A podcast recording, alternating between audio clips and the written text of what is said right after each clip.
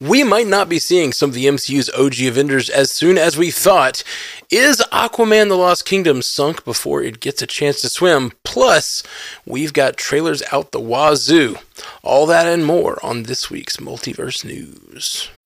When you need mealtime inspiration, it's worth shopping Kroger, where you'll find over 30,000 mouthwatering choices that excite your inner foodie. And no matter what tasty choice you make, you'll enjoy our everyday low prices, plus extra ways to save, like digital coupons worth over $600 each week. You can also save up to $1 off per gallon at the pump with fuel points. More savings and more inspiring flavors make shopping Kroger worth it every time. Kroger, fresh for everyone. Fuel restrictions apply.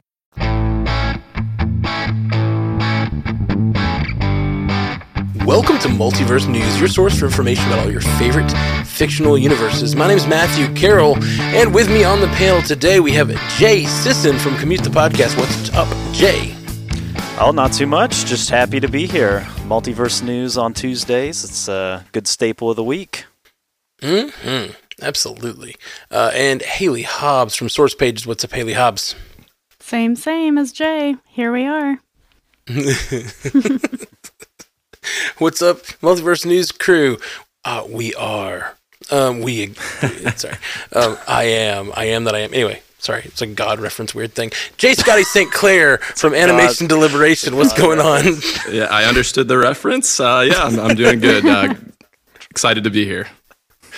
I went with we are, and it didn't sound right. Like I wanted to like Multiverse News. I am, but that felt like it didn't make any sense. Even less sense. Okay, The theology edition of Multiverse News. Just what everybody came for. Who was the character that was uh, "I am what I am"? I feel like that was like a slogan. I That's am what I Popeye. am. Popeye. Oh, okay. It was more like I am what I am. You know, Yeah, sort of- I am. Yeah. I got a buddy with really big forearms, and we always called him Popeye. I think it hurt his feelings though, but he never let on. He's like, I've been working my whole life to get these muscles to be taken seriously. And you guys compare me to Popeye. Why did I get these anchor tattoos? Uh, okay, our first story this week. During our previous coverage of the much discussed Variety article assessing the state of the MCU, one of the key takeaways was the supposed fast tracked plan to reunite the original Avengers lineup on screen. Despite Variety's insider sources, this is apparently not the case, as both Captain America, Chris Evans, and Marvel Studios president Kevin Feige cast on the possibility in separate statements last week. Feige addressed Robert Downey Jr.'s Iron Man specifically, speaking to the finality of the character's fate. While Evans expressed how protective he was over his own role. Coming from respective Marvel legends, these are not comments to be taken lightly. How do we react to them? I think it was really important that Kevin Feige squashed those rumors, and he probably thought so as well. So I'm glad that he got out in front of that before it got too many legs. I don't think that many people thought that this would really be true. And I like that he referenced the story when he was talking about, especially with Robert Downey Jr.'s character, that we worked really hard to build that character to what he was at the end, and it would be, you know, basically a shame to walk that back and do something to kind of take away the weight of his sacrifice at the end of the Infinity Saga. So, um, and then with Chris Evans, I've heard a lot of actors lately keep things open, which is smart of them, right? They're not saying, no, I'm never coming back. I wouldn't do that because that would be a bad career move. So good for him for at least, you know, saying he'd be open to the idea, but that it is important for him to keep that character and the integrity of the character that he made it into alive in the way he sees it. So I think good PR moves all the way around. Yeah. I, I think you're totally right about it being an important thing to squash, even if it's not true. Like, even if it's like they are working on it, it's important to squash it because, like, I, I, I always say, "Lie to me, Marvel," and I mean it. Like, if this was to happen in in Secret uh, uh, Wars, which I think it should, like, I think there should be a moment we get to see some of the, at least some of the OG Avengers in some form. Um, but like, don't tell me about it. like, don't warn me that they're coming. Yeah, I think we will see these actors in some form at some point. Like, I don't think it's right around the corner. Um, I don't think that we'll see this like Avengers team up movie next year or something like that. Mm. And I don't even think we'll see them all together in a film that's just dedicated to them. But I think it's just probably understood at this point that these characters are going to pop up. All of these six original Avengers actors all have good relationships with Marvel for the most part. They all seem happy with the way that it was left. Like they all leave that door open and talk about how much they love the roles and all of that. So I think we won't see that particular version of Iron Man probably on screen. Like no one's going to snap and he's going to come back to life and all of that because we would all hate that. I mean, let's be honest. but I think we will see these actors portray these characters one time in some kind of small role, some kind of cameo. It might not be next year, but I think it will happen at some point. And I think that's kind of just understood around Hollywood at this point that that'll happen. I imagine a lot of people, you know, they read these headlines and they might have a reaction that's a, one of like surprise or disappointment, like talking about the the possibility of reuniting the original Avengers. But like, I think I, I can speak safely for us and like people that tune in for our show, having our finger on the pulse. Like, these statements are not surprising to someone like me and they're not really disappointing. If anything i do think it's a little bit of a vote of confidence. And haley like you mentioned it being a good pr move. Like i wholeheartedly agree. Like the timing could not be more perfect because like we refer to these guys as respective Marvel figureheads. And like Chris Evans especially like he is no longer actively playing Captain America but to hear him talk about how protective of the role he is and how grateful he is for that experience and wanting to protect that and have like some sanctity for that like that is why we love this universe because of that level of care and intention and dedication to it. Um, so yeah I, I, think Bob Iger uh, you know he came out and made some comments here recently about executives in the state of Disney and the state of Marvel Marvel. And uh, you know, I I don't think everything that he said was wrong, but I think it was kind of tone deaf. And I think he needs to take a page out of Kevin Feige and Chris Evans' book about how to express himself with a little more thoughtfulness and a little more class. Because I know he got he's got it in him, but he's not uh, you know taking the L's with a lot of grace right now. Indeed. Oh, Bob's pretty tired at this point. said a said a long couple years. man, I I think about the multiverse saga, and if they do bring any of these characters back, or even like alternate versions of characters that are still around, like I could totally see like Chris Hemsworth popping up as an opposite version of Thor. You know, like two Thors in the room, like bouncing off each other, could be really funny and fun, and like weird stuff like that.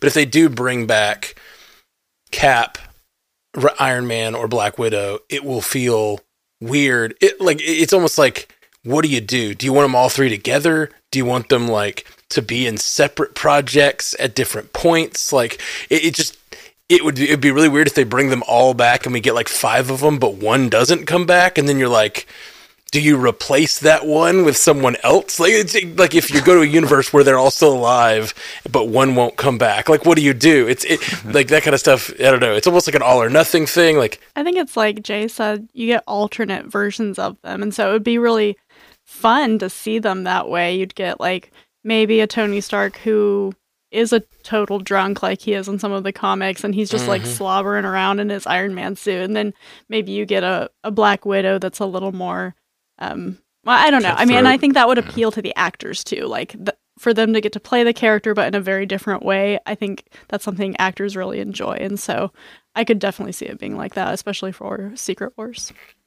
Yeah, absolutely. That that would definitely be a thing to bring them back to the role. I mean, I think Downey Jr. has even said that that's what kept him with the role as long as he did. Like they kept doing something different enough with Tony that he's in a different emotional place. That he was it was interesting to him. Yeah.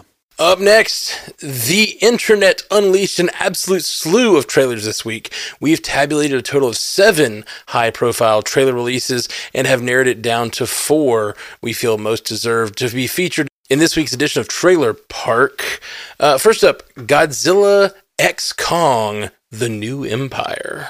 Yeah, so this is an interesting one to discuss because Godzilla is definitely in the air right now. Godzilla is in the ether. We're all talking about whether it's, you know, Godzilla Minus One, the legendary uh, Monsters TV show that's on Apple Plus right now, or this trailer. And, you know, I, I got to say, like, this trailer works for me on a very base level. Like, if I tap into, you know, my reptilian brain, turn the brain off just to enjoy mm-hmm. the spectacle. Yeah.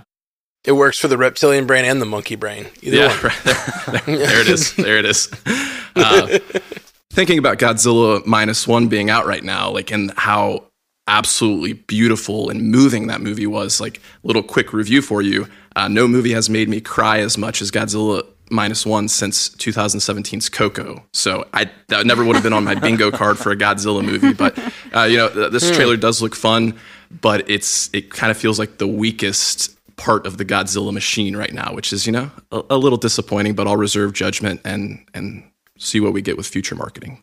Yeah, I don't know about this one. Like I I stepped away kind of feeling like what's going on here? Like it, it doesn't really give a whole lot away about the story, which it is a first trailer, so you got to keep that in mind. But I kind of walked away thinking like this trailer probably isn't going to draw in a wider audience, which I don't know if it's trying to do. Uh, but I don't know if necessarily like the average viewer is going to see the trailer and be like, I got to go see this. You know, I got to go see Godzilla and, and King Kong. Hmm. I think people who are fans of that universe and those movies will want to see it because it does line up with that feel. But I don't know if it's got that appeal where it's going to make people want to check it out for the first time.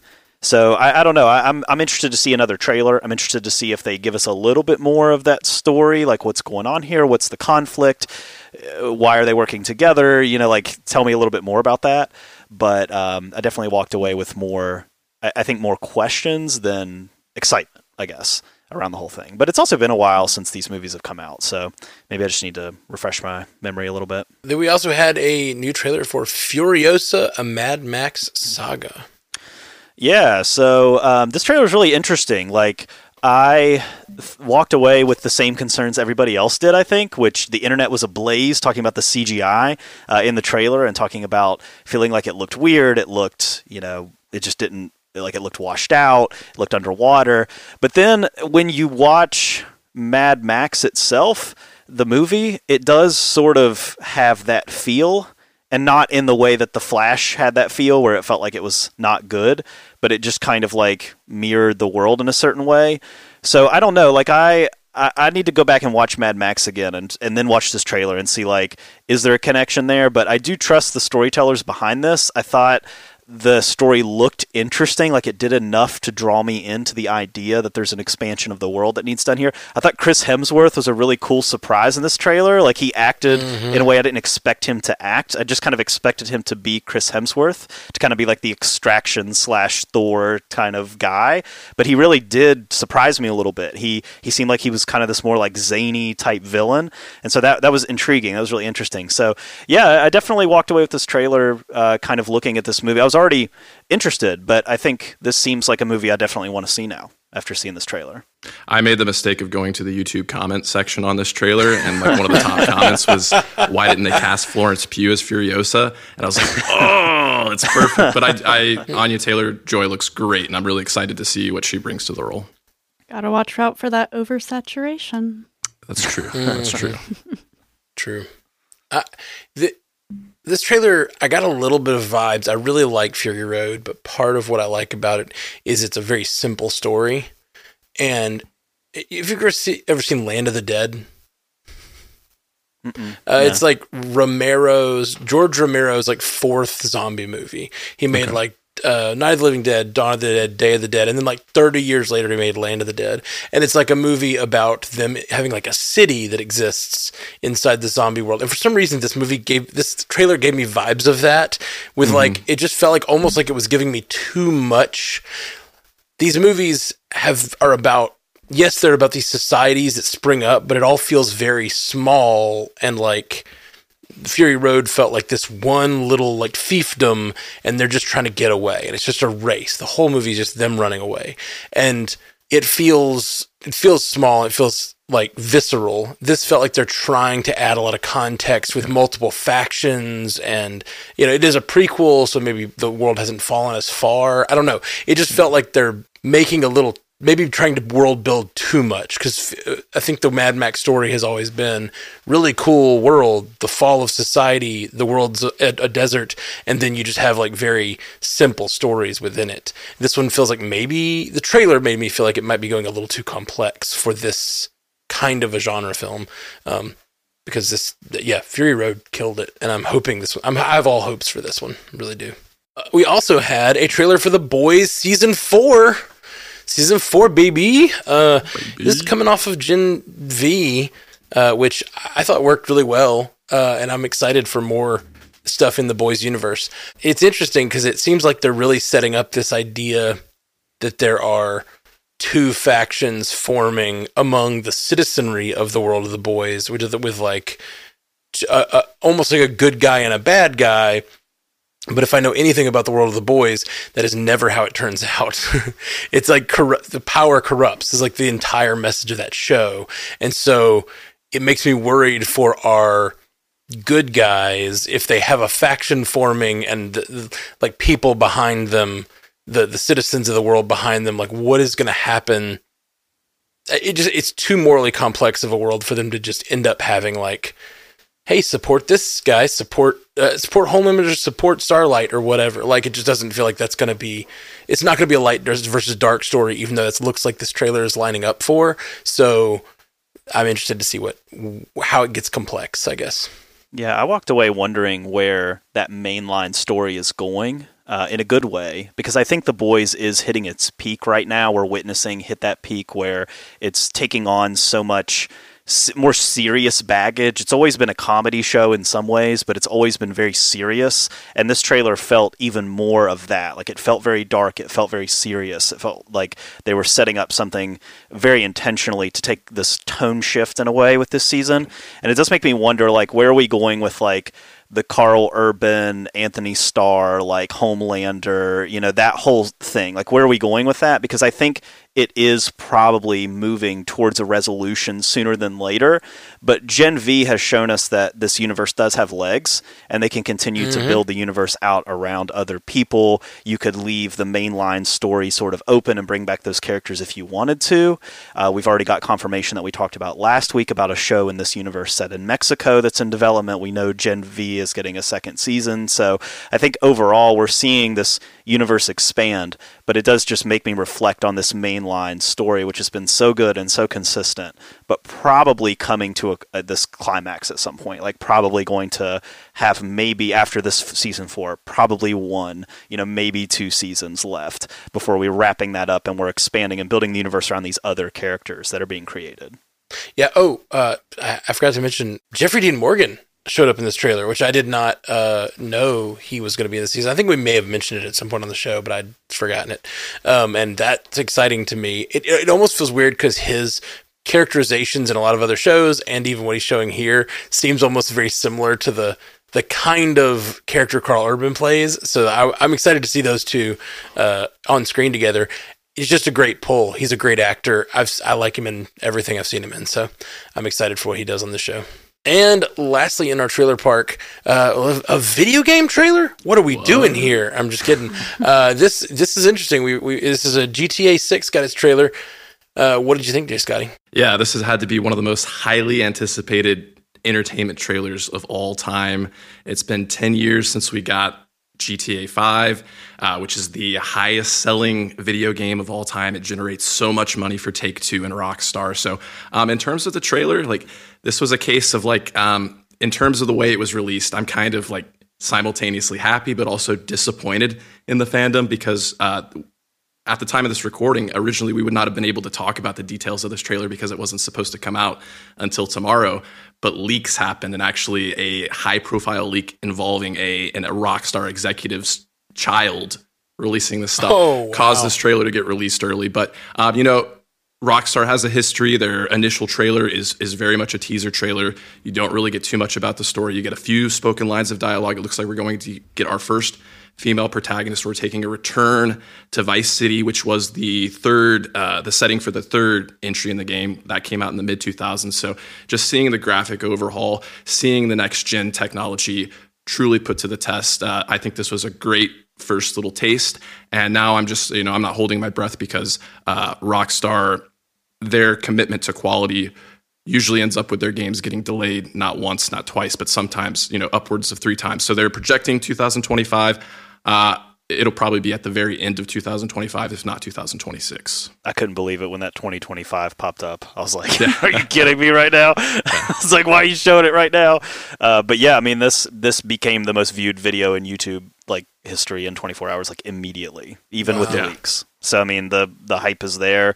Uh, this company has shown us that they have an extreme commitment to detail. I mean, I played Red Dead Redemption 2. Um, that th- it was crazy the amount of detail in that thing. So you think about a next console and all the power that comes with that, the years that have been behind the scenes that they've been working on it. I mean, it's it's gonna be it's gonna be really interesting. It's gonna be the the next thing in like an open world type thing. I mean, it's gonna it's gonna change the change the whole uh, landscape of the the genre. I think. Mm-hmm. Interesting to see if it has legs like GTA Five did. I mean, I still go into uh, well, GameStop, and it's still like one of the. It's still on the shelves as a pre-owned game, and it still costs a good bit. Like it's not like you know, it's like weird that that game, as you said, ten years is that's yeah. crazy to think about.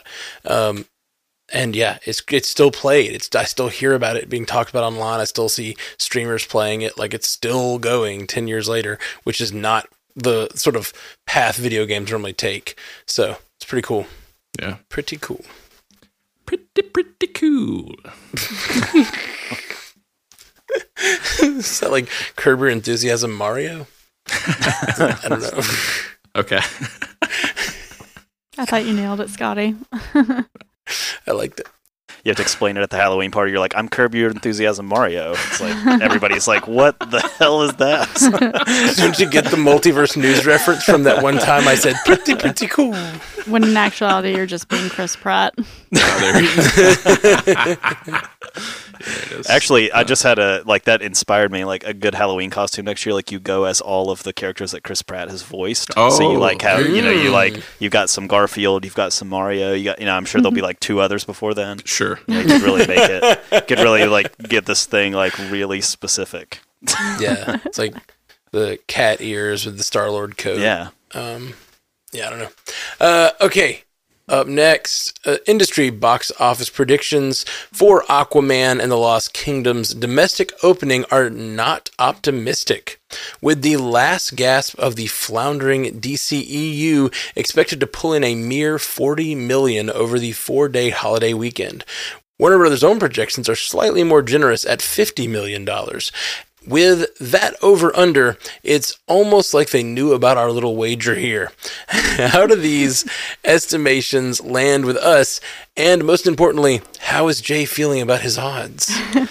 Um, I'm feeling great about it uh, after reading this report, especially seeing that Warner Brothers uh, projected 10 to 20 million dollars more than what everyone else is. I'm like, okay, we're rolling now. This thing's going to bomb big time. we're not even talking about is it going to bomb. We're talking about how bad is it going to bomb at this point. Like, it, am I still going to lose the bet? Maybe because I gave them an extremely low bar to hit, which is forty million mm-hmm. dollars mm-hmm. domestically, which is like catastrophic bomb. You know, even hitting 50, like that's not great for a movie of this budget. The first one made 67 million in its opening weekend and it made over a billion worldwide in its run. This is going to get nowhere close to that. And it's just it's because this this movie people don't want to see this movie for a lot of reasons. And one is because the D, the DCEU it's going out with a whimper like it's not going out with a bang. Like they're mm-hmm. not bringing it to a satisfying conclusion. They're not tying up these character storylines. They diverted them in all these different directions with the Flash and oh we got new Batman and the Flash now with George Clooney because of the cameo. And we've got Superman. Oh wait he's also in Black Adam so I guess that's part of it now too. And you got Wonder Woman hanging out without a resolution, and we never got the Ben Affleck movie, and we never got part two of the Snyder Cut. You know, it's all this stuff, and then oh, okay, but we're gonna tie it all up with Aquaman two, and it's not going to bring a meaningful resolution to any of that, but it's still in that in that verse and and I'm I'm saying like if you're gonna pitch me that movie, you got to pitch it as its own thing. Like you can't pitch it as mm-hmm. this is the CEU, this is the end of the DCU. You got to pitch it as like, hey guys, we get it, but this movie is self-contained. If you like the first one, this is a good part two. See it for that reason because clearly people liked the first one because it made over a billion dollars. So the people are there that paid the money a few years ago but I don't think those same people, at least in droves, are going to be coming back to the theater to see this because they know that the reboot is on the way. They know that. I mean, unless you're seeing it for Jason Momoa, which you know he's got a lot of pull. Like people love Jason Permission Momoa. To come aboard. unless you're you're seeing it for that, you're seeing it because you're just a DC EU diehard. Um, like who who's going out to see this on opening weekend? You know, like I, I just I don't. well, you see everything, Scotty, uh, but but uh, but you know what I'm saying? Like uh, it's just on a on a general on a general thing. I just I don't see it for this thing. It's just it's they they haven't pitched it in a way that makes the average person want to go see it. It's like it's connected and you just have to deal with all the consequences of it being connected. And I, I just do you think feel like that's, that's them backfire. pitching it that way though? Like I, watching the trailers, like I have not gotten the sense that they're trying to connect it all over the universe. This trailer seems like it's just Aquaman's story from the first one continued with his brother and the this and that. But you can't separate it from the universe that it's in. Like it's cemented in people's minds. Yeah, no, I, I think that's true, but I think that's more us putting it on it. I think they're trying to pitch it that way. So I just they're throwing that out there. Yeah. I mean, I'd say the average person that doesn't listen to this podcast every week, like they probably don't know about the huge DC overhaul. I mean, you think about the average movie theater. Of course, you're DC fans and all, of course they know that. But like the average movie goer who a lot of them went out and saw this first Aquaman movie, like they probably don't know about the big reboot stuff. And uh, that's, you know, this is a this is like it's Yeah. just this movie is in a weird place. It got pushed around, it got rewritten, it got had all this weird drama behind the scenes, and now it's left with this task of closing out the DCEU, which it's not prepared to do. So Yeah. it's just you know I, I don't know I, I don't think you're gonna get those heart like the people who love Snyder for example like they went out and saw Black Adam because they heard Henry Cavill was in it. You know, like that movie made like sixty-seven something million dollars in its opening weekend. Like it had a really solid opening weekend. Didn't do great after that, but it had a really solid opening weekend because people heard Henry Cavill was in it and they love Snyder and they love that. I don't think you're like hardcore Snyder fans are going out to see this because there's nothing after it, right? It's not setting up anything else, um, and so Yeah. it's just, it's just, it's facing a lot, and I just don't know if it has the gravitas to pull off all of these hurdles it has to jump to have this successful weekend. So, like I said at the beginning, I mean, we're talking about how hard it's going to bomb at this point um, on opening weekend. I, I don't, I don't, I don't see a scenario where this movie um, we can consider a success. Yeah, well, I mean, like, it's it's just more of that conversation we're always having about how does the audience work, like what gets them out to the theater these days? Because you know, yes, the DCU is falling apart or has fallen apart years ago, and like is is just sort of like having its last gasp. But like Marvel is also struggling, but like not to that level. And we just had, you know, as we all talked about on last week's episode, like the lowest second week for the Marvels, you know, like lowest second week of any of these superhero movies, like which is crazy. Um, and it just, it, it, I kept thinking like, there's not that many like what you just said like the people that are listening to this show the people the, the the real core audience that's like gonna see everything because they're like yeah those some of those people are falling off because of all this drama less interested at least. They might still go they might go a different weekend whatever. But like it makes me wonder like how does that big how do you hit those big 100 million 200 million openings? Like is it because the cultural conversation around it is so extreme? Is it because there are people like us that are such hardcore fans and they get so excited they make six of their friends go? Because it's not the core audience is not the $200 million audience. Somehow the core audience being pleased converts into those big like cultural moments like an Endgame or Infinity War. Yeah, but you know, I like that first Aquaman movie, but I do think it's a little bit of a, an outlier in that that you know phenomenon that you're you're describing there. Like that movie grossed over a, a billion dollars, but it was actually received. It was pretty divisive amongst audiences and critics, but there was just something about it. It generated those repeat views. I think people just like at that point in time they like something about the. Again, it's same language I used when I was talking about Godzilla and X Kong, but you just can kind of turn your brain off and just enjoy the visual spectacle. And you know, that's what I like that first Aquaman for. But yeah, I'm gonna go see Aquaman and the Lost King, Lost Kingdom. But I, you know, I never actively root for any creative endeavor to fail.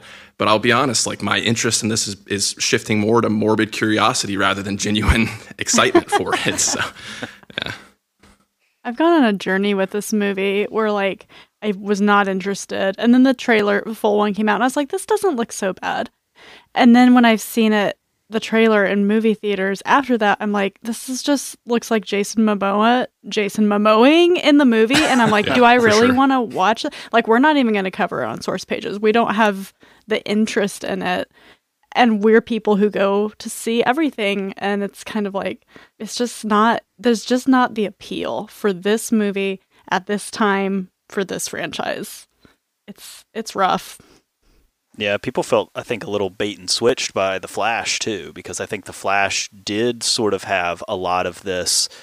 This is going to. I mean, there was a lot of talk before it came out. Like, we have ideas for a sequel, and if you go see this, maybe Michael Keaton will get his Batman movie, and there's all this multiversal connection, so anything could happen. And a lot of people who were attached to that Justice League, and they saw the Snyder cut, and they really liked it, and they sort of got invested into it a little bit they felt like maybe this movie could bridge these two things together. Like I, I don't know about you guys, but I mean maybe I fell for it, but I sort of walked into that movie thinking that there would be this setting up bridging between these two new universes or this gunverse and all these things. Right. Um, maybe not like super laid out exactly, but that there would be some sort of a connective tissue that if they wanted to bring some of these characters over, they could. Uh, but I left that movie thinking, wow, that's that led us nowhere. Like that that movie was a movie that tried to have an open end, but it did not uh, end up with an open end that people liked. And so now you've got this Aquaman movie, which I think if if it could have been pitched as this is the end of the DCU and it wraps up the DCU, it wraps up the story right? If you had seen the resolution to a lot of these stories, and this brings it to a close, I do think there would be a lot more interest in it because it's a resolution. And people like resolutions to stories, especially once they've followed for over a decade. And they've spent, you know, multiple hundreds of millions of opening weekend box offices on. But for this to not, we know it's not going to do that. Um, we, I think Jason Momoa will be involved in some way in James Gunn's universe, but I don't think he'll be playing Aquaman. Uh, and so there's, you know, there's there's just a lot. This movie is it's it was made with a huge budget. You know, it's got a lot to overcome to uh, to be what we market as successful. And like you know, if you're if you're listening to this and you're like arguing with me because you know you love Aquaman, like I don't want to rain on your parade. I don't mean it like that. I'm just talking about from like a business standpoint. Like this movie is not going to do well, um, and it's just it is what it is. It's and it's some of it's its fault, but a lot of it's not its fault. I, I, I'm sitting here thinking about how they laid this out and how they could have saved this. And you know what? I think they could have could have made this really work. Like the D, it could have brought the DCEU back from the brink if they'd given Michael Keaton his four like his third Batman movie, then led into the Flash. And like, and my mind immediately goes to what if that's what Batwoman was supposed to be? You know what I mean? Like, because it was supposed to have Michael Keaton in it as well, right? Right. Yeah. So I wonder if there's a world where like you sell that movie as, hey, it's just Michael Keaton's Batman, a one-off movie. It's a one-off movie with Michael Keaton's Batman returning to the role, and he's like uh, training up Batwoman or whatever. Or if you do, even if it's not that movie, if it's a different Bat- Michael Keaton Batman movie, and then you end it with a flash tag you bring in all this audience that's like w- would love to see a Michael Keaton movie without all the weight of the DCEU, and then you intrigue them back into the DCEU. You know what I mean? Um, I don't know. Sorry, that's just Monday morning quarterbacking, but like that sounds like it could have really worked because it could have gotten that audience back that just wants to see a simple story about Michael Keaton's Batman, about Michael Keaton, uh, about Michael Keaton's Batman, and then then you sort of like t- give them a little taste of the DCEU and try to get them back, but they just didn't do that. I've often been a defender of the DCEU, but I, I don't think there's like a leg you can stand on uh, if you try to argue the fact that they've they've just been way too reactive rather than proactive. So your idea there is great, but that would require some like foresight and you know like Exactly. understanding of what the audience's actual intentions are. and it's just like yeah, it's just like oh, we talked about it like with Barbenheimer, and I feel like that's just kind of what's going on over there at, at Warner Brothers and DC. Oh, this worked. Let's how fast can we make that happen? Yeah, you, you don't understand why it worked. Yeah. Right. Yeah. It's something me and uh, Dave from DC on Screen always, I, I always say argue, and then he gets on me about like, we don't argue, we just talk about this stuff. And you say argue, it makes me feel like an asshole. Uh, but no, he, we, we just talk about this stuff. But uh, is the idea that like, it's really crazy how DC came on the scene and they immediately wanted a team up movie as yeah. soon as they could because they wanted to compete with Avengers.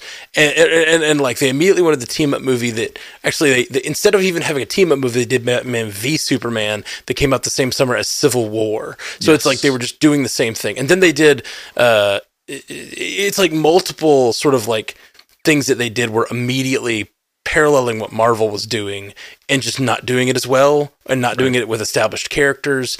It didn't work. And that's that reactive thing you're talking about. But right. Dave's defense is always no, like Marvel, th- those movies were announced in the opposite order. Like, which is really like kind of awful and kind of awesome if Marvel pulled that off. Like, they find out that they're doing the Batman v Superman and they're like, yeah, we're going to do Civil War. I think that's giving them a lot of credit, though. Like, I think Marvel actually did have a plan already and that DC didn't. And so it's coincidence that they were announced the way they were. Um, that's how I, I would imagine, really, that's how that kind of went down. Something that helps yeah. too is Feige is in such lockstep with his creative team, especially throughout the Infinity Saga, where he knew what he wanted, they knew what they wanted, and they aligned. And so you had this creative vision, whereas it was not the same with Warner Brothers. Like right. you had Snyder, Snyder had a very particular vision, and that's why there exists a Batman versus Superman that's okay, and then there exists a Batman versus Superman Snyder cut with extra scenes that makes a lot of things make a lot more sense and makes it feel like a more cohesive movie. And those and we didn't see that one in theaters, right? Then the Snyder cut is the perfect example. Like you get this movie, it's it's long, it's it's a Snyder movie, it's epic, it's mm. long, it's got all these subplots, it's all of that. And he taps into all of his all of his Snyderness in that movie, but then we know the the whole thing with Joss Whedon and how that all played out, and he had to come in and he cut it up and made it look a different way. So, you know, the, these visions were just not aligned in the same way Marvel's were. You know, Marvel knew what it was and uh, they knew what they wanted. And then Warner Brothers and Snyder never really kind of shared, I think, that vision that the Feiges of the world have when they were creating theirs. So there's just very two different paths there in terms of uh, just these shared vision versus a not as quite of a shared vision. I definitely think there's something to that. But again, I think sometimes we have like a little bit of rose colored glasses in thinking that Marvel had its stuff together either. Because sure. there are different moments in the Infinity Saga where they veered the wrong way, but they course correct whatever they're doing over there. They they've course corrected in better ways and in more smoothly and less, you know, let whatever. And, and I think some of it is the rollout and the PR machine at Marvel is better to where like when I go see a movie, my expectations are somehow aligned with what I'm watching, and like they do a good job of rolling out the information without me overhyping me and without underhyping me. Like I'm I'm always in.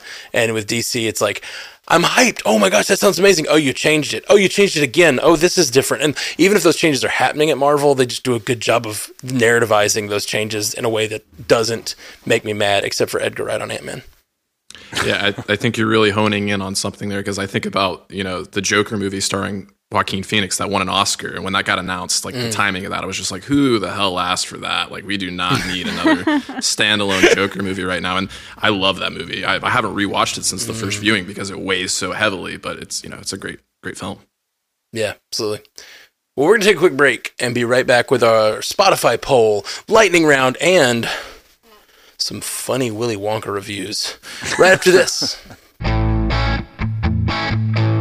Welcome back to Multiverse News. Uh, we're we're gonna first talk about our Spotify poll. First off, I listened to last week's episode, and everyone was confused by my poll.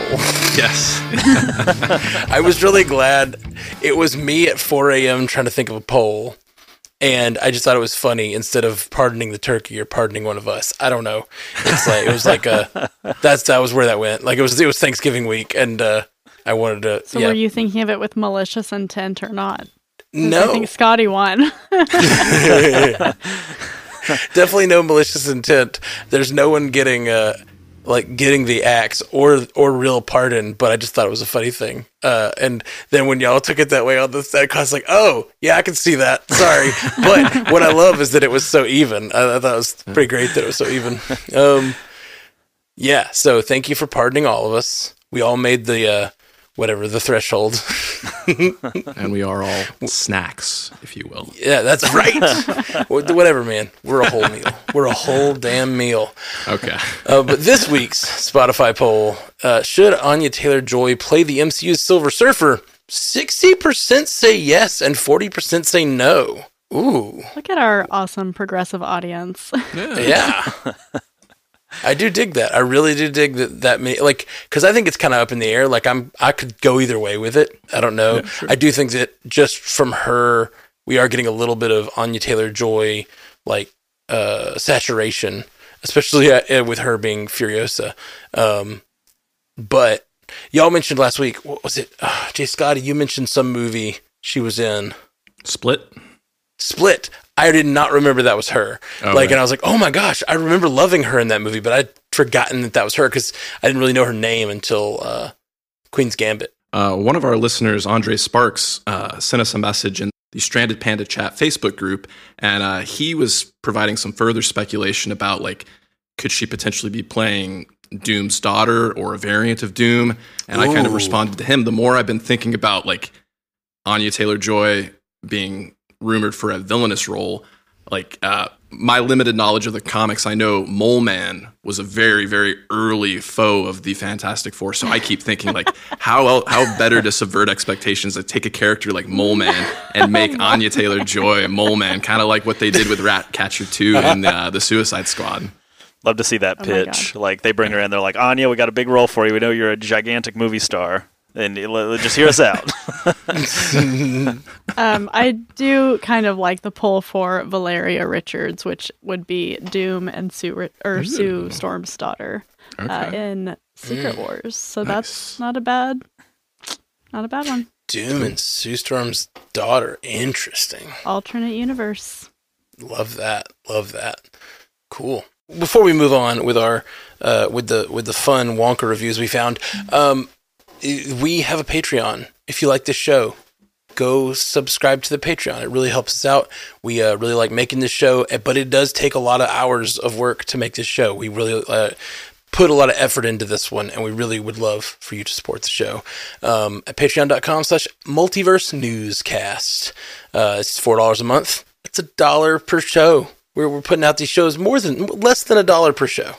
You should do it. You should we're, do it. We're doing some fun stuff over there too. We're kind of giving you the chance to get involved in the show. Like last week, got to kind of get involved and share some topic ideas. There's some some exclusive stuff going on over there. So we're trying to make it more than just hey, you're supporting us, which is great. But we're trying to make those dollars actually worth something too. So um, it, it's it's worth it to check it out. It's more it's more than just a tip jar. Like you're getting you're going to get something from it, which is uh, which is always good.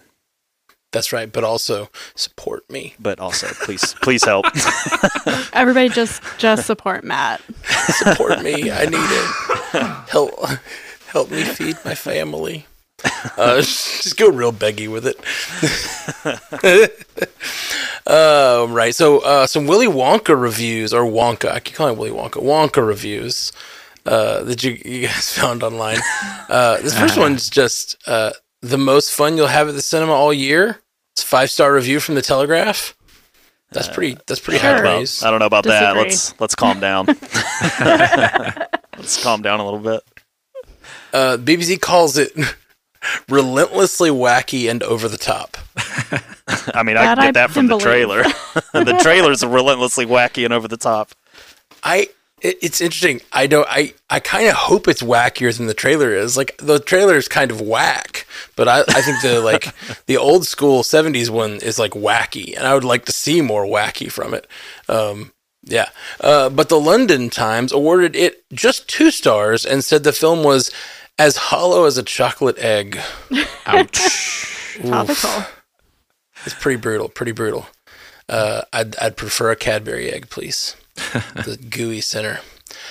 The New York Post says Wonka is its own totally unchallenging confection, uh, a Nestle Crunch bar of a movie. that was my favorite one. Yeah, that's pretty good. I love how much shade it's throwing at the Crunch bar. Like, I know. Come on, I agree. It's a terrible candy. Oh, oh no, it's not that bad. great. The Crunch is terrible. You're in the minority in this one. I'm okay with that. I stand firm. How do you feel about Mr. Goodbar? I love Mr. Goodbar. Listen, sometimes everyone will tell you to stand and to, to tell you to move, but you have to stand by the tree of truth and say, no, you move. The crunch bar is trash. That's such a singularity, Matt. Hey, what are you doing standing by that tree over there? I'm making chocolate, of course. Damn it, we got it in. I, I need I need to know what um, like especially uh, Haley. I, I know you're probably not going to go see this in theaters, but God, no. um, I do want to know what people who are like more in tune with like musical movies, which I know you are. Uh, I want to know like what you think of the songs. Like that's that's always what I'm curious about because we got another musical um, movie coming out same time frame, The Color Purple. Though they're both from Which Warner looks Brothers. great. uh, but you know, and it's getting some pop too. Like people really like it. So I do wonder like what the deal is with that. You got two. It seems like it's kind of I don't know similar shared audience a little bit in a way. Like not totally, but like they're the middle of that Venn diagram feels big, right? I mean they're both musical movies, right? I mean you're looking Uh, at me I didn't like no realize way. Wonka was a musical. Is Wonka a musical? It, It is a in the reviews Yes. they said yeah this is a straight up musical. Yeah. I Yeah, he's did like not twirling around on poles and they're bing bonging around in the, the chocolate shop and freaking Hugh Grant is an Oompa Loompa and it's it's chaos. I, I had no idea. Like I've seen the first trailer, and I don't remember there being musical numbers in that first trailer. I feel like that's happened more and more with musicals. They advertise them, then I get to the theater and find out it's a musical. I forget what that happened to me recently. feels almost like they know that musicals have a bad reputation among some. Uh, they have people that love them, but they want to go beyond just the lovers of musicals. And so sometimes it feels like they don't actually show the people singing and dancing until you get to theaters. I've seen that happen a couple of times. I don't know. The old And bait, I will the say old that bait that's- switch. Untrue of the Little bit Wonka trailer. Is it? Is it not? Did they sing and dance in the first Yeah. Wonka trailer? yeah. Yeah, They do? You see some choreography at the very least. There's there's some jazz handsing. Okay. But I feel like they are doing that with the color purple. Like I think I've seen that trailer two or three times and at first I was like, "Oh, there's going to be some cool music in this movie." And then the next couple times I was like, "Oh, this is going to be like a musical. This is really cool that they're kind of going a different way with it." Public service announcement: the new uh, Mean Girls movie that's coming out is a musical as well. Yeah, you might not be able to tell from the trailer. Yeah, I knew that because it's called Mean Girls the musical. But like, was it? I, I saw the trailer recently. I Isn't don't remember seeing the musical underneath. well, well, no, no. I mean, like because the trailer said that. That's like I knew it's called that, right? Isn't it? Isn't it called Mean Girls the musical? I think yeah. I, I think but we talked about it, like months ago. We did. We did. Oh, I know, I know. But Okay. like, it, like I'm saying, they made it clear in the in the trailer that it was a musical by calling it the musical. But I don't remember. if could be there's wrong, but when the title card came up, I remember thinking that it was kind of confusing that they w- didn't put, you know, the I think musical it's there. just called Mean Girls. okay. Okay. I thought it was Mean Girls the musical. I, I think on because isn't it a previously existing musical? Then they do it live and stuff. Yeah. yeah, it's based on the Mean Girls musical. Yeah, it's Okay. an adaptation of the Broadway show. Gotcha. Okay. Got there. It's a movie adaptation of the Broadway show, which is an adaptation of the movie, which is an adaptation of the book. Yeah, landed that plane, baby. we got there.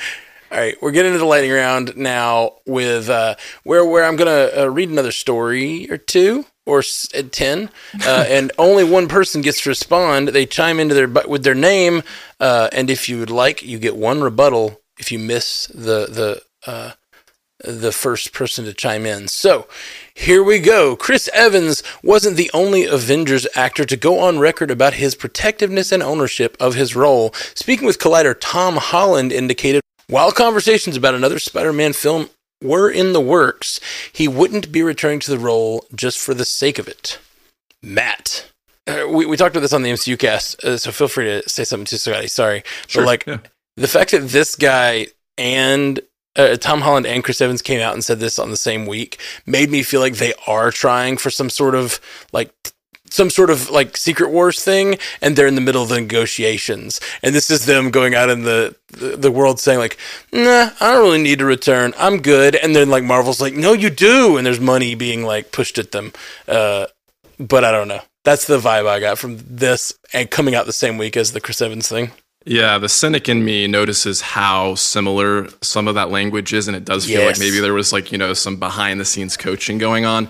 But then the fan in me just like, I, I had a conversation with a friend uh, uh, earlier today, actually, and we were talking about the characters of Captain America and Spider Man and their, you know, their first forays in this Marvel Cinematic Universe. And the two of the moments that are my, my favorite moments out of the whole saga so far and always give me goosebumps. But uh, when Captain America dives on the dummy grenade in the first Avenger, and then when uh, you know Spider-Man and Homecoming, he's got the rubble on top of him, and he's like, "Come on, Spider-Man! Come on, Spider-Man!" And like it's it's those reasons they cast those characters so perfectly with people that just embody them so well that they just resonate. And they like if even if it is just a, a PR move, it's it's working for me. They got the right people saying the right things, so good on you, Marvel.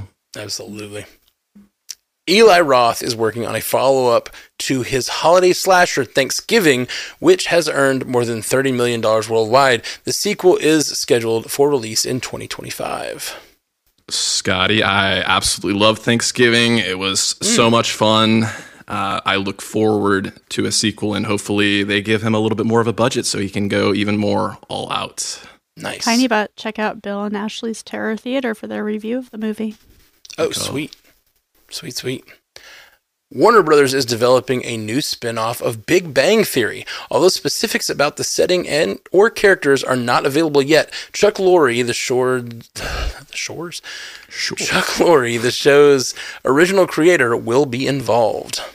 Haley, I often think of The Big Bang Theory as one of the last like great sitcoms that aired on network television before streaming really exploded. And if you look at the timeline of it, that's kind of what happened and it's super interesting that they might you know, rehash the show in a new way or maybe bring back some of the other actors. I know that the Young Sheldon series, which I've never really watched, but it does have kind of a following. And so um, I think that show is such a cultural zeitgeist moment, especially for like the geek and nerd world. And it really popularized those things that it still has some pull. So, I mean, I've watched it all the way through. It's enjoyable in its form. I wonder if like a streaming show would still have that same um, kind of nostalgia of the network show with the laugh track, sort of. I don't know, kind of a theater esque feel to it, even sometimes. Tiny Butt.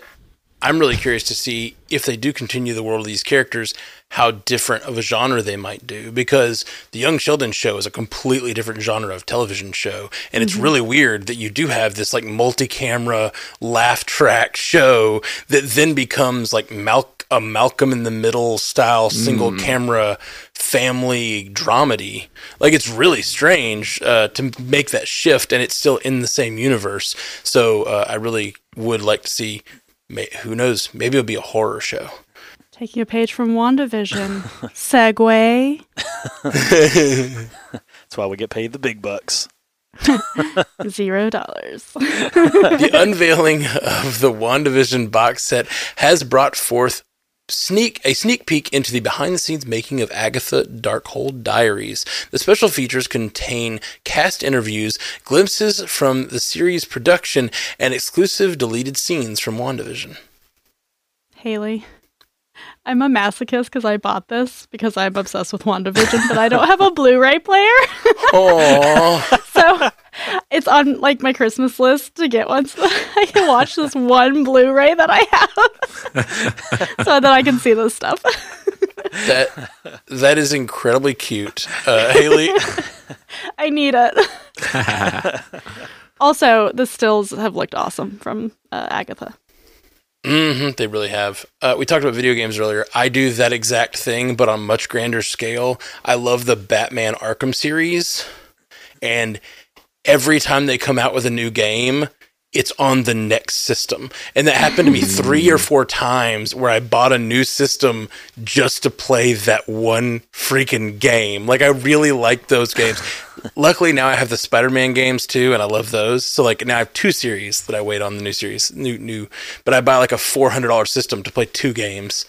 Um, and they say physical media is dead. hey, no, that's been in the news because Sony uh, announced that their PlayStation Store, if you had bought any shows from their PlayStation Store from like a certain date, that they were going to be gone from your cloud, and there was no Yeah, way to retrieve them. them away. So yeah, physical media truthers like they're winning this week.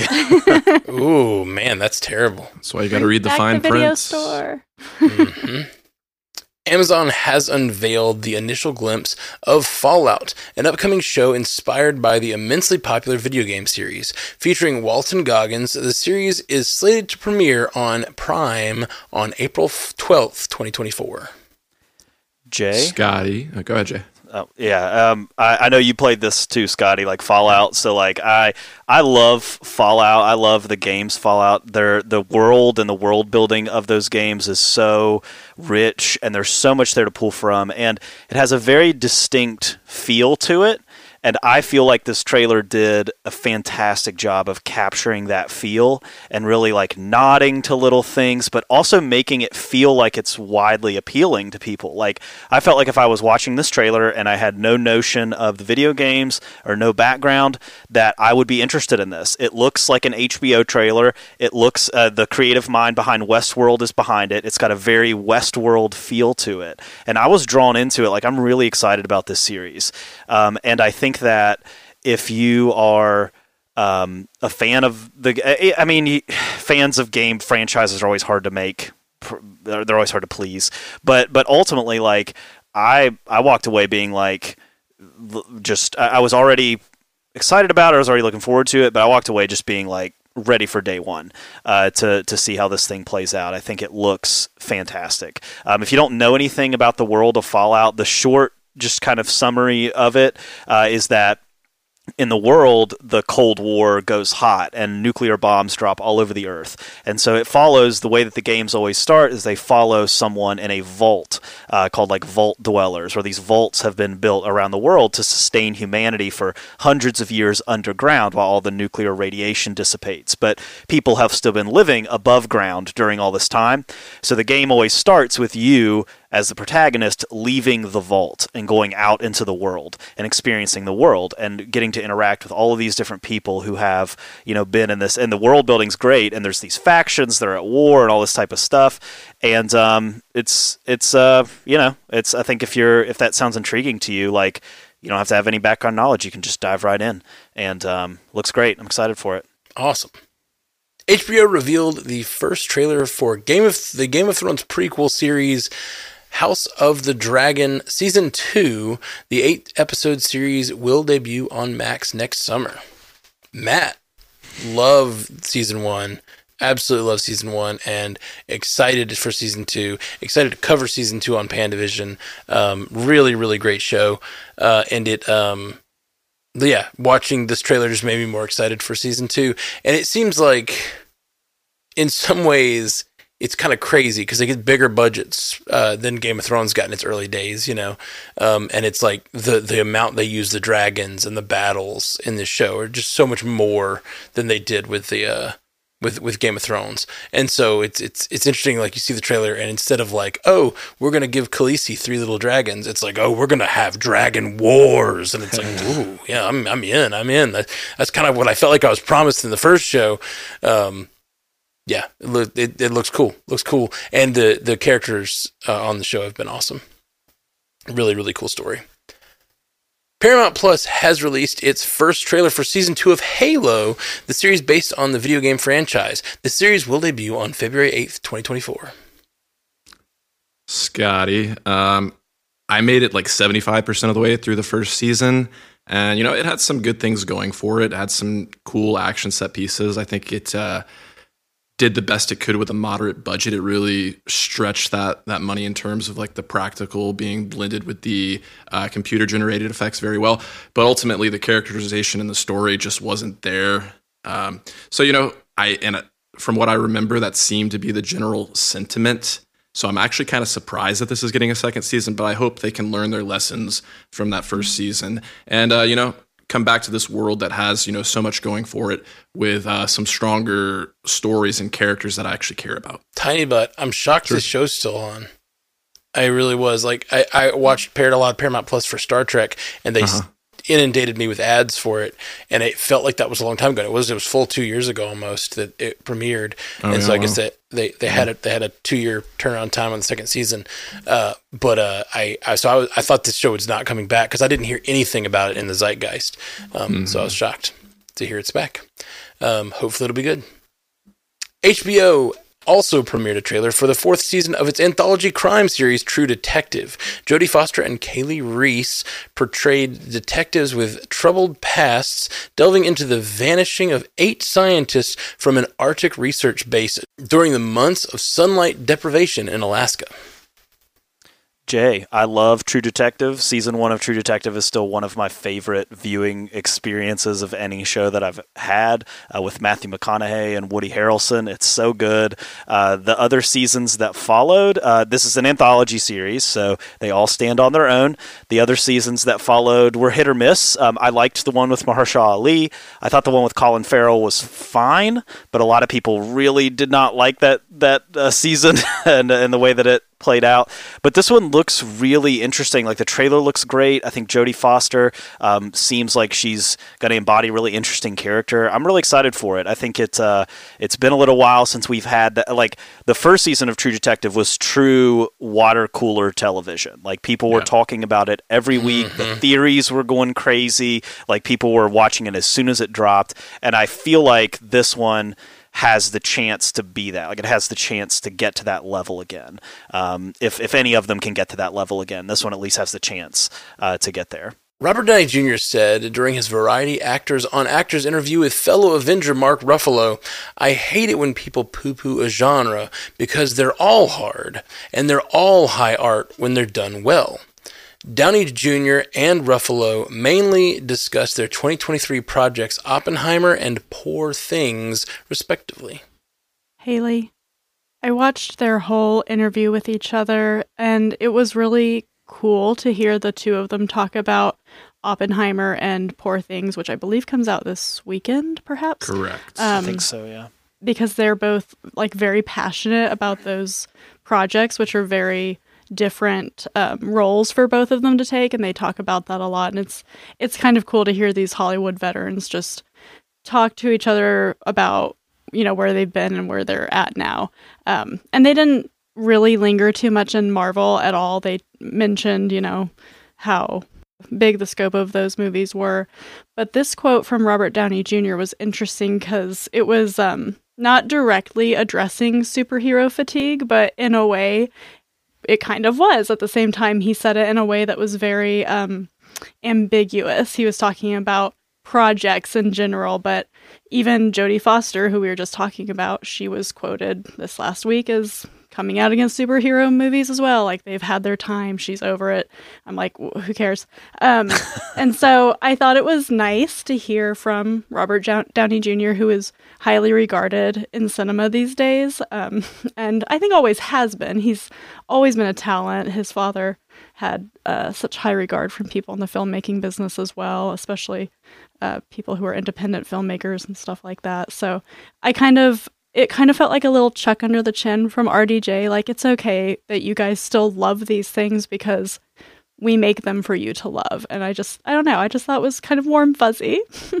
yeah, he could have turned around. I mean, he's probably going to win an Oscar for Best Supporting Actor, so he could oh, probably yeah. he could have turned around and just been like, "This was a stepping stone in my career that I don't care about," and just like it's it's mindless mm-hmm. and it's mm-hmm. not it didn't challenge me in the way this challenged me. He could have done that. Same with Mark Ruffalo, like he's in all kinds of stuff now too. Like Poor mm-hmm. Things is going to get some some award buzz probably. It already has at the mm-hmm. at film festivals. So you know, e- easily these guys could have turned around, and the fact that they don't, yeah, it's it's a good sign in a way that we talked last week about how younger stars seem to be trashing on some of their earlier projects, which certainly these two aren't going to trash on the Marvel movies because, like Robert says, how's that new Brownstone in West Side New York to Mark Ruffalo? Like, it made them a lot of money, and rightly so, and that's totally great. But they didn't linger on any of those aspects of it. And so I thought this is how, you know, veteran actors know how to talk about their body of work rather than you know, just talking shit on something that you had to do when you were young and starting out because that's kind of what you had to do at the time. Mm. For sure. The Spider Man Noir series in the works at Prime has added the Punisher's Steve Lightfoot as showrunner. As previously reported in February, the untitled live action series will follow an older, grizzled superhero in the 1930s New York. Uh, an individual with knowledge of the project says that the show will be set in its own universe and the main character will not be Peter Parker. Haley, I think this sounds rad as hell. I'm super excited about this. Yeah, I wonder what kind of tone they're going for here, but yeah, it seems with the adding the Punisher showrunner, like uh, that's a Yeah. good sign to me. It shows me that it's going the direction I would like it to go. For sure. I will say I love the Punisher. I love the actor playing it, but there are some things, especially in season two of the Punisher, that I really hate. some of the some of the decisions they made were like it felt like they weren't putting care into the thought or putting thoughtfulness into the writing of the sh- the series.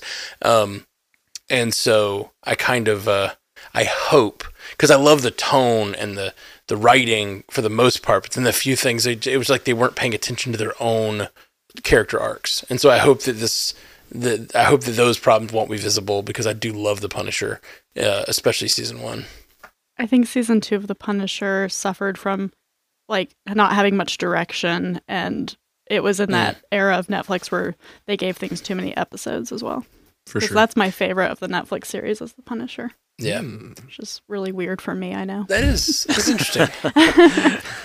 For me, it was the um, they present Frank Castle with some serious repercussions to his actions and make him finally he's going to question whether his punishing is like like like whether his actions are justified and what his and then they just like make it all a trick from the bad guy and then make him not question himself at all. Like it's like a really weird like they they do a thing that like like oh man he better start thinking about what he's doing and then the very next episode he does the same thing with the same risk and I'm just like what are you doing? Like it's just it's Yeah, weird. it almost didn't need a second season. Mm. Mm. Yeah, I can see that. I'll chime in with a quick rebuttal just to kind of address the fact that we were talking before we recorded, like w- the implication that like Sony is making these partnerships with Disney, with Amazon, and just like you know, it's it's kind of interesting, and I wonder what kind of impact it's going to have for the the Sony verse at large. hmm Man, I hope none. It's just making more money for them to keep making those terrible movies. He was in a speakeasy in the 1920s with my mom when she was studying spiders. I'm collecting spider people, of course. oh my god! You know, that is actually a, a comic storyline. Uh, oh yeah. All right. Warner Brothers Home Entertainment dropped details regarding the animated feature Justice League Crisis on Infinite Earths Part 1. The story will ultimately be a three film series and released throughout 2024, with the first part arriving on January 9th. This iteration of Crisis on Infinite Earths essentially represents the end of the current animated universe, which is called the Tomorrowverse. Scotty, this was kind of a final hour entry to our news docket, so I'm actually just learning about this right now. But this, yeah, this is cool. You know, the DC animated uh, universe has has built such a reputation uh, for quality and uh, treating these characters so well. So um, to you know have not one universe kind of successfully come to a close, but now a second one with the Tomorrowverse, and um, you know. I haven't seen all the DC animated movies, but I did see Warworld, uh, which was one of the most recent releases that just dropped on Max not too long ago. And I, I like everything they're doing from the voice acting to the animation uh, to just the whole presentation. So, uh, you know, DC may be struggling elsewhere, but not in the world of animation. All right, Warner Brothers released new character posters for Dune Part 2, focusing on the opposers to House Atreides as well as the heroes we met in the first film. Scotty. Uh, credit to our very own Haley Hobbs for bringing it to my attention that we didn't just get one set of character posters. We got you know both the heroes and the villains. but uh, I initially just saw the the villains. You know the Harkonnen as well as Léa Seydoux's character, uh, Christopher Walken as the Emperor, uh, Florence Pugh as you know uh, Princess Irulan. And my takeaway from these posters is. Um, they kind of had like a gold light that they were basked in, and I thought it did a really good job of kind of hearkening to the visualization from that first film, and it felt like they could be on Arrakis with the desert glow. But it also kind of like gave me it, it sold me on the feeling of like excess and decadence and how these are villains that are just kind of like you know they may not be taking the most action outside of Feyd-Rautha and Dave Bautista's, you know, uh, Beast Rabban. These are kind of like manipulators that sit in the back and just kind of uh, enjoy the luxury. So I appreciated that aesthetic, knowing these characters from the novels. I liked it too because a lot of the enemy characters we're going to see their scenes in black and white in the movie. And Oh, so here we got to see them in color. Good point. I thought you were going to call Flo Princess of Your Heart. Next time. Next time. Next time, baby. And lastly, in a press release that outlined what to expect on Disney Plus in 2024, the three confirmed Marvel Studio shows are Echo, X Men 97, and Agatha Darkhold Diaries. Disney also confirmed that Star Wars series The Skeleton Crew and The Acolyte will also debut next year. Matt, I immediately want to make a uh, a draft joke because Like how we, should redo sh- it. shows. yeah, we should we redo it? Uh, exactly. Um, we we if you don't know what we're talking about on the Marvel Cinematic Universe podcast, we do the the the uh, fantasy draft um, where we draft characters and get points. Uh, but we didn't know what shows were coming out, and now we do. Uh, I wonder if this will be everything. Uh, because sometimes shows get announced later in the year, or but it's good to know that, that we have at least three things coming. Um, and I'm still really curious how X Men '97 is going to connect. It is a Marvel Studios show. Is it going to be in the MCU or the MCM, as it were? With some of the things we've seen, photos of like uh, Hugh Jackman in the very similar costume to the 90s cartoon. Like, is that going to be the cartoon version of Wolverine hopping into the Deadpool movie? Like, are we going to get that kind of shenanigans?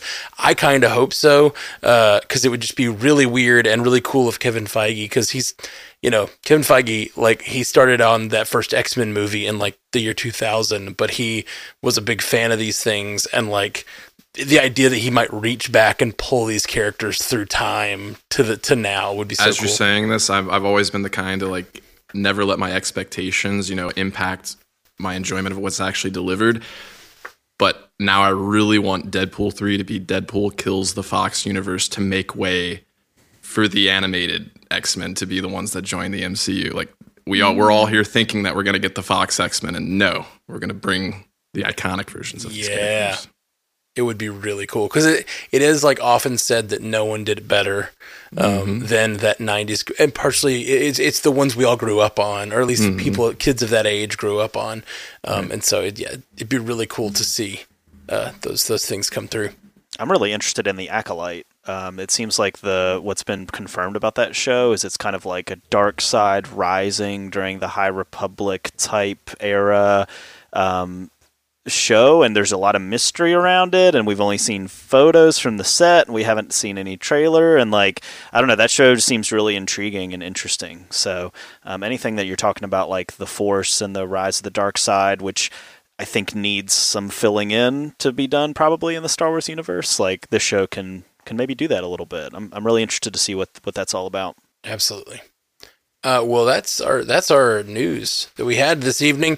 Uh, so thankful to be here with you guys today. I, I'm sad I missed last week. We were getting the final bits of stuff out of my mom's house uh, to move her in here, uh, and it was quite a long ten hour day of moving boxes and packing boxes because even though I w- tried to convince them for three months to pack the house up, they didn't do it. So it's been ten hours just packing and moving their house. Uh, it was it was actually it was like my fifth trip down. It was the final one, and I was like, it's got to be done today. Just get everything. Start just like putting boxes next to the counter and like scraping whole box whole counters into boxes. Like we'll sort it at the new house. Like just we're going, we're going. Um, so got my mom finally moved in. So thank you for carrying on without me. Um, but let's hear where else they can find you guys online at Jay Sisson. Yeah, I'm at Commute the Podcast, where you can learn a few interesting things on your way to work for about 20 minutes of your time. Uh, me and my co host Dave will try to fill you in on some information that uh, you didn't know. So come check us out at Commute the Podcast. Sweet. And Haley Hobbs. Over on source pages, we're going to be reading some What If comics from 2008, just kind of for fun, because they've really taken that show and mostly made it um, original from the comics, and that's cool.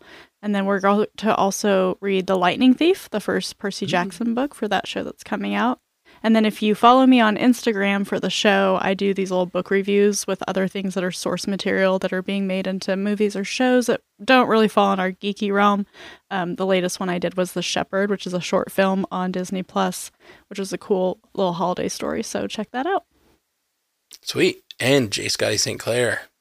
Yeah, please check me out over on Animation Deliberation, the podcast that takes action, animation, and cartoons seriously, but not too seriously.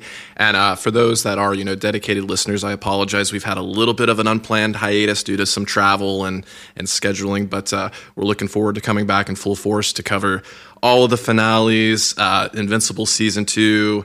Uh, Attack on Titan, and of course, we're looking forward to What If season two just around the corner. Animation Deliberation, Yeah. wherever you get your podcast. Yeah, I need to talk to you about that, Scoots, because uh, I don't know if, how you guys are planning to cover it, but we want to do MCU cast every day for the for the- for the pod for the as they drop, and I know Ashley and Jeff are not going to keep up with me, so uh, I was hoping you might join me over there for an episode or two or whatever you I- can. I'm sure I could. Yeah. Sweet, sweet. Um, and uh, if you if you are interested, uh, the, the Marvel Cinematic Universe podcast, I know a lot of listeners to this show know about that show, but Loki's over and it feels like we're hitting a drought. But man, December is stacked. We're gonna do uh, Captain America. First Avenger we just dropped yesterday. Our our Infinity Saga rewatch. We're gonna we're gonna try to make it to Iron Man three so that we can do it for Christmas time. And so we've got three. Uh, we're gonna do three Infinity Saga rewatch movies in a row this week uh, or the next three weeks, and then we hit our stride doing uh, daily episodes for uh, What If. So lots of stuff coming in the feed this week on MCU Cast. So check out the Marvel Cinematic Universe podcast wherever you get podcasts. We'll be back very soon. We love you all. Peace. You stay classy, multiverse.